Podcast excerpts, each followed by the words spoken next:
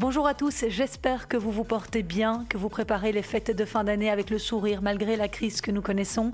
Alors je vous l'annonçais la semaine passée, ce dernier podcast de l'année 2020, j'ai choisi de le consacrer au joueur français Jérémy Chardy, avec qui j'ai eu la chance de m'entretenir longuement à l'occasion de sa désignation en tant que parrain de la fondation Hope Spirit.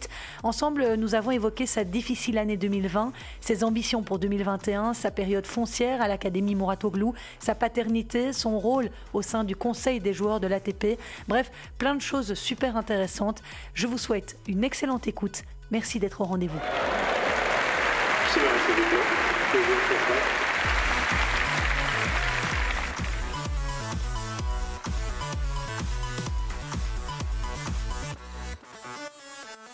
Bonjour Jérémy Chardy, merci d'avoir accepté mon invitation.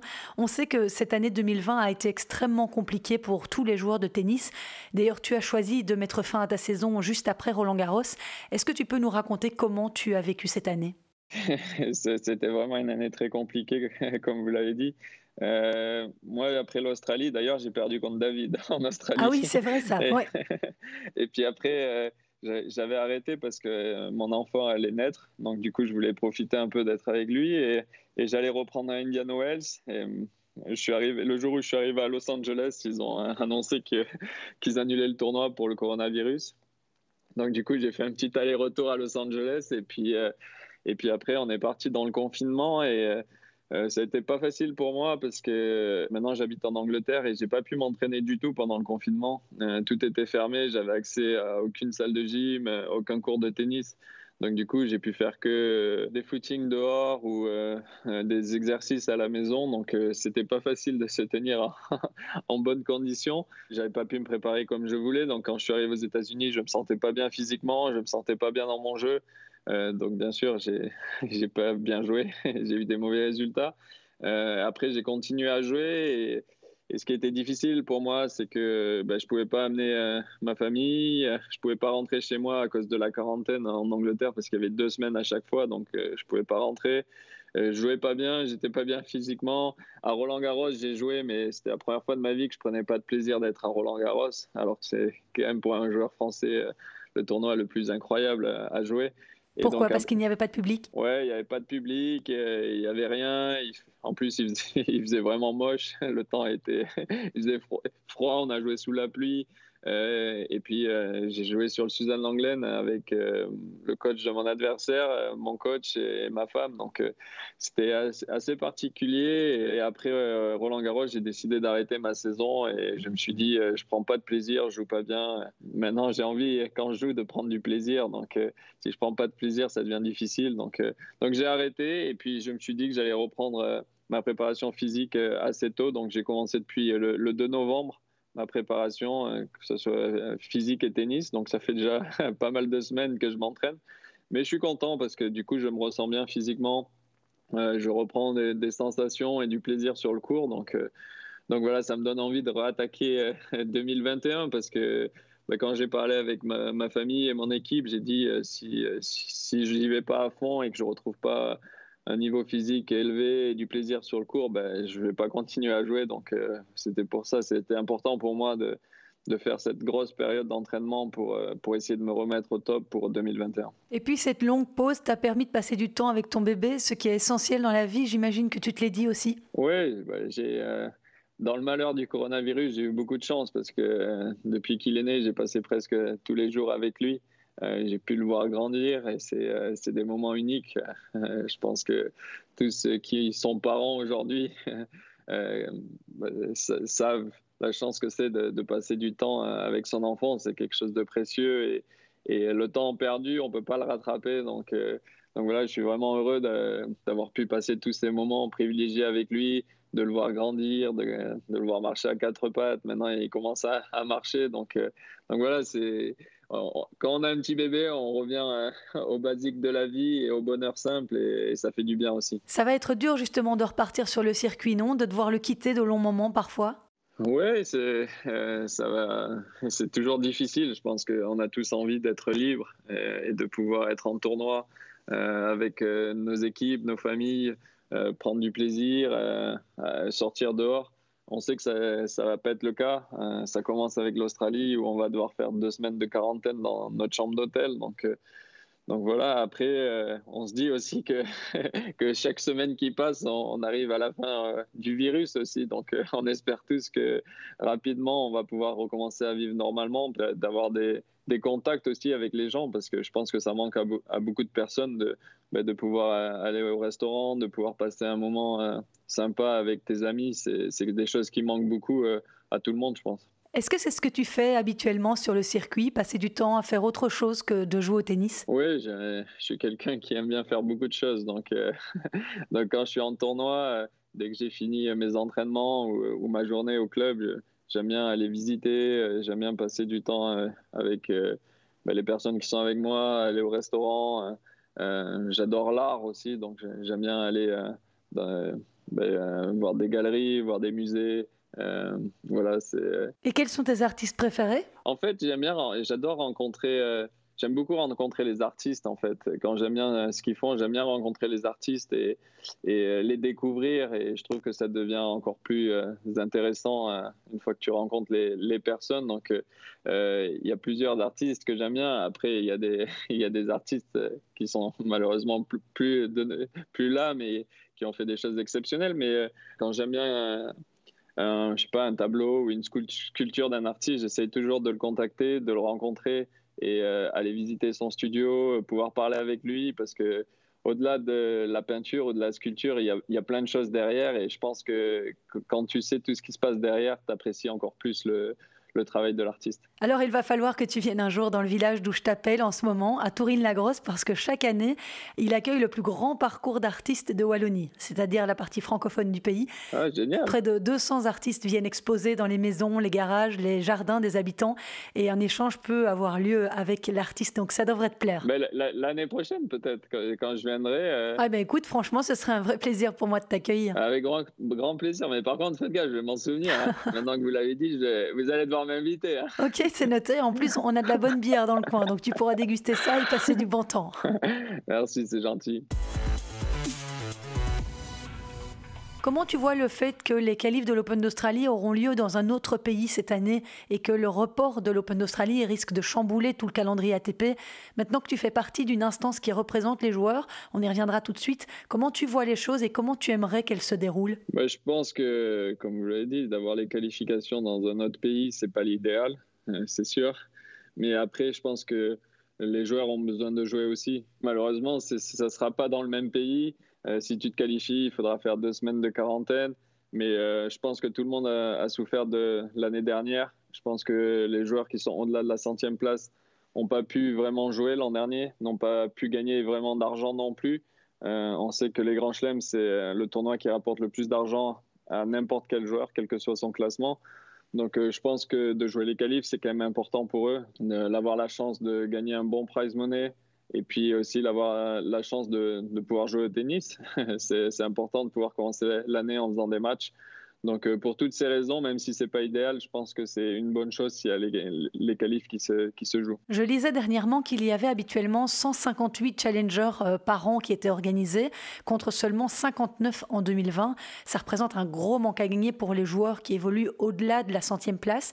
Je sais que c'est quelque chose auquel tu attaches beaucoup d'importance. Oui, c'est sûr. Euh, je le dis toujours et je vais le répéter encore. Je pense que dans le tennis, il n'y a, a, pas assez de, de joueurs qui gagnent de l'argent. Euh, c'est un sport euh, vraiment élitiste. Les 100 meilleurs joueurs euh, gagnent de l'argent. Au-delà de la centième place, c'est difficile. Et si on compare avec d'autres sports, ben c'est encore pire. Si on prend le foot ou, des sports comme ça, ben il y a beaucoup, beaucoup plus d'argent que dans le tennis. En plus, nous, on est un sport vraiment médiatique, suivi par des millions et des millions de fans tout autour du monde. Donc, d'avoir très peu de gens qui gagnent euh, de l'argent et qui peuvent vivre du tennis. Euh, quelqu'un qui est de centième mondial joue très bien au tennis et, malheureusement, il ne peut pas vivre de, son métier et, il se bat chaque, chaque semaine pour, euh, ben, pour essayer de finir l'année déjà à zéro sans perdre d'argent. malheureusement, ils ne peuvent pas toujours voyager avec une équipe ou un coach pour essayer de les faire progresser. Donc parfois, bah, ça met encore plus de temps à rentrer dans les 100 premiers. Bah, c'est difficile de faire un métier où chaque semaine tu, tu perds de l'argent. Il faudrait essayer de, ben, d'augmenter le prize money, peut-être d'augmenter les gains dans, dans les tournois. on augmente pas mal dans, dans, les gros tournois, mais ça serait bien aussi d'essayer d'augmenter dans les challengers et encore plus dans les futurs. Et en parlant de Challenger, on sait que toi, tu organises le Challenger de Pau, ta ville natale. Depuis combien de temps tu as mis sur pied cet événement? Euh, Ça va être la troisième année, euh, cette année en 2021. Euh, j'ai commencé le, tournoi il y a deux ans maintenant, mais on est parti du constat que le tennis était en perte de vitesse dans ma région. que les jeunes, il y avait de moins en moins de jeunes qui s'inscrivaient au tennis, euh, que les, euh, les, jeunes enfants qui s'inscrivaient, ils jouaient pas de match et du coup, ils, abandonnaient le tennis. Et du coup, moi, j'ai dit, si on veut euh, essayer de faire repartir le tennis, il faut vraiment amener le haut niveau et essayer de donner du rêve aux enfants. Donc du coup, je suis parti de là et après j'ai contacté tout le monde, la ville, la région, le département. Et puis en parallèle, on organise aussi un tournoi de 8-10 ans dans tous les clubs avec les quarts de finale jusqu'à la, jusqu'à la finale euh, euh, sur le lieu du tournoi. Et la finale se joue juste avant la finale euh, messieurs sur le central du Palais des Sports de Pau. Donc, donc voilà, on est content. L'an dernier, il y a eu 310 enfants qui ont joué le tournoi. Donc, donc j'étais très satisfait de ça aussi. On sent toute la passion qui t'anime dans ta manière d'appréhender les choses. On sent surtout que le tennis n'est pas juste un gagne-pain pour toi, Jérémy. Oui, le tennis, c'est ma passion. Euh, depuis quand j'ai commencé à jouer au tennis, c'est parce que j'aimais ça. Euh, ma famille adore le sport. Euh, et puis, j'ai envie d'essayer de redonner au tennis tout ce que le tennis m'a apporté. Donc, voilà, maintenant que j'ai fait ma carrière, j'arrive sur la fin de ma carrière, j'ai envie d'essayer de de faire des choses pour, pour le tennis. Euh, je suis vraiment attaché à ma région en France, euh, dans le sud-ouest. Donc, euh, j'ai envie d'essayer de, contribuer un peu à apporter ma petite part sur le tennis. Et, puis après, comme je l'ai dit, j'ai envie d'essayer de faire des choses avec les jeunes parce que pour moi, les jeunes, c'est le futur. Et, c'est eux qui, vont faire vivre notre sport et c'est aussi eux qui seront les futurs champions de demain. Et on sait hein, toute l'importance de la formation chez les jeunes parce qu'il y a un vrai fossé entre le circuit junior et le circuit pro, pas du tout évident à franchir. Toi qui as brillamment réussi cette transition puisque tu as gagné Wimbledon chez les juniors en 2005 et puis euh, tu as gravi les échelons jusqu'à la 25e place mondiale en 2013 sur le circuit pro, quelle a été ta recette pour y arriver? Bah, Comme vous l'avez dit, c'est vraiment pas facile euh, entre les juniors et, et le circuit pro parce que en junior c'est même si c'est quand même professionnel, c'est quand même un peu la fête en junior. je me souviens, j'ai des super moments. Euh, on est amis euh, tous entre les joueurs. On fait des repas ensemble, des fêtes ensemble en junior. Après, quand tu arrives sur le circuit, euh, ça devient un vrai métier. C'est avec ça que tu gagnes ton argent. Donc voilà, là, c'est vraiment le, combat. Tout le monde se bat. Et comme je l'ai dit, chaque match devient difficile à gagner. À un moment donné, même si tu as beaucoup de talent, il faut travailler dur, très dur même, et, être constant parce que parfois les jeunes euh, de nos jours, ils ont un peu de mal dans la constance. Ils peuvent s'entraîner dur de temps en temps, mais euh, c'est surtout sur la constance que tu fais la différence. Et est-ce que tu sens une différence quant à la motivation des jeunes entre le moment où tu as commencé ta carrière il y a 15 ans et aujourd'hui? Je pense que les jeunes veulent un peu tout tout de suite. On le voit à n'importe quel niveau, que ce soit des jeunes, des, moins jeunes. Euh, quand je parle avec des entraîneurs euh, de jeunes très forts ou des entraîneurs de club, ils me disent tous la même chose. Ils veulent le résultat rapidement et sans, trop d'efforts. Donc, euh, c'est un peu le problème de notre société aujourd'hui. On, a l'habitude d'avoir tout tout de suite. Et, en sport, malheureusement, ou même dans le business, c'est pas comme ça. C'est que le travail qui fait la différence et, les heures que tu passes sur le cours ou, à, la salle de muscu. Récemment, tu as choisi de t'impliquer au niveau de l'ATP. Est-ce que tu peux nous dire pourquoi tu as accepté de rejoindre ce conseil des joueurs où tu as été élu il y a deux mois? Je pense que c'était une année importante où il y a des décisions importantes et, et j'aime bien euh, être au courant des choses, être dans les décisions et je pense que le fait d'être au Player Council, ben, je peux apporter ma voix, mais je peux aussi apporter euh, la voix de, de, tous mes amis joueurs, que ce soit tous les joueurs français, euh, que ce soit les, Belges que je connais très bien ou euh, les autres euh, amis que j'ai sur le tour. Bah, quand, je, quand je parle, je parle aussi au nom de eux tous, parce que chaque fois qu'il y a des décisions importantes, j'essaie de les contacter pour voir ce qu'ils pensent et pour pouvoir avoir le, meilleur retour possible. Et, et je pense que c'est important parce que parfois, dans les décisions, on n'est pas toujours au courant et je pense que c'est que c'est important que la plupart des joueurs essayent de s'impliquer et d'essayer de, comprendre les choses et, et, donner leur avis. Et au sein de ce conseil des joueurs, tu travailles aux côtés de grands champions comme Roger Federer et Rafael Nadal. Est-ce qu'ils s'investissent réellement dans leur rôle? Oui, j'étais, vraiment très agréablement surpris parce que je sais que ben, ils ont beaucoup de choses à faire, ils sont beaucoup sollicités. Et euh, depuis que j'y suis, ben, je me suis rendu compte qu'ils étaient vraiment investis, euh, qu'ils essayaient de faire euh, le mieux possible pour les joueurs. Et, et aussi, ce que j'ai vraiment aimé, c'est qu'ils prennent en considération tous les joueurs et pas que, que, les meilleurs ou essayer de faire des choses bien pour les meilleurs. Ils essayent vraiment d'aider et de soutenir tous les joueurs, même les joueurs qui sont moins bien classés au-delà de la centième place chaque fois qu'ils parlent, ils essaient d'englober tout le monde et de, et de prendre les décisions pour tout le monde, que ce soit pour les qualifs euh, de l'Australie ou des choses comme ça. Euh, ben, ils se mettent à la place de, ces joueurs-là, ils essaient de trouver euh, ben, les meilleures solutions et, d'essayer d'utiliser justement leur poids pour essayer de faire pencher la balance dans, le sens des joueurs. Et je trouve que c'est fabuleux d'avoir des légendes comme eux qui, ben, dans notre sport, sont indispensables et qui et qui puisse aider euh, ben, la totalité des joueurs, c'est vraiment fabuleux. Il y a eu quelques polémiques hein, cet été pendant la crise, certains joueurs pointant du doigt des membres du top 10 qui ne souhaitaient pas partager ou rétribuer une partie de leurs gains pour aider les autres joueurs moins bien classés qui galéraient beaucoup. Qu'est-ce que tu en penses?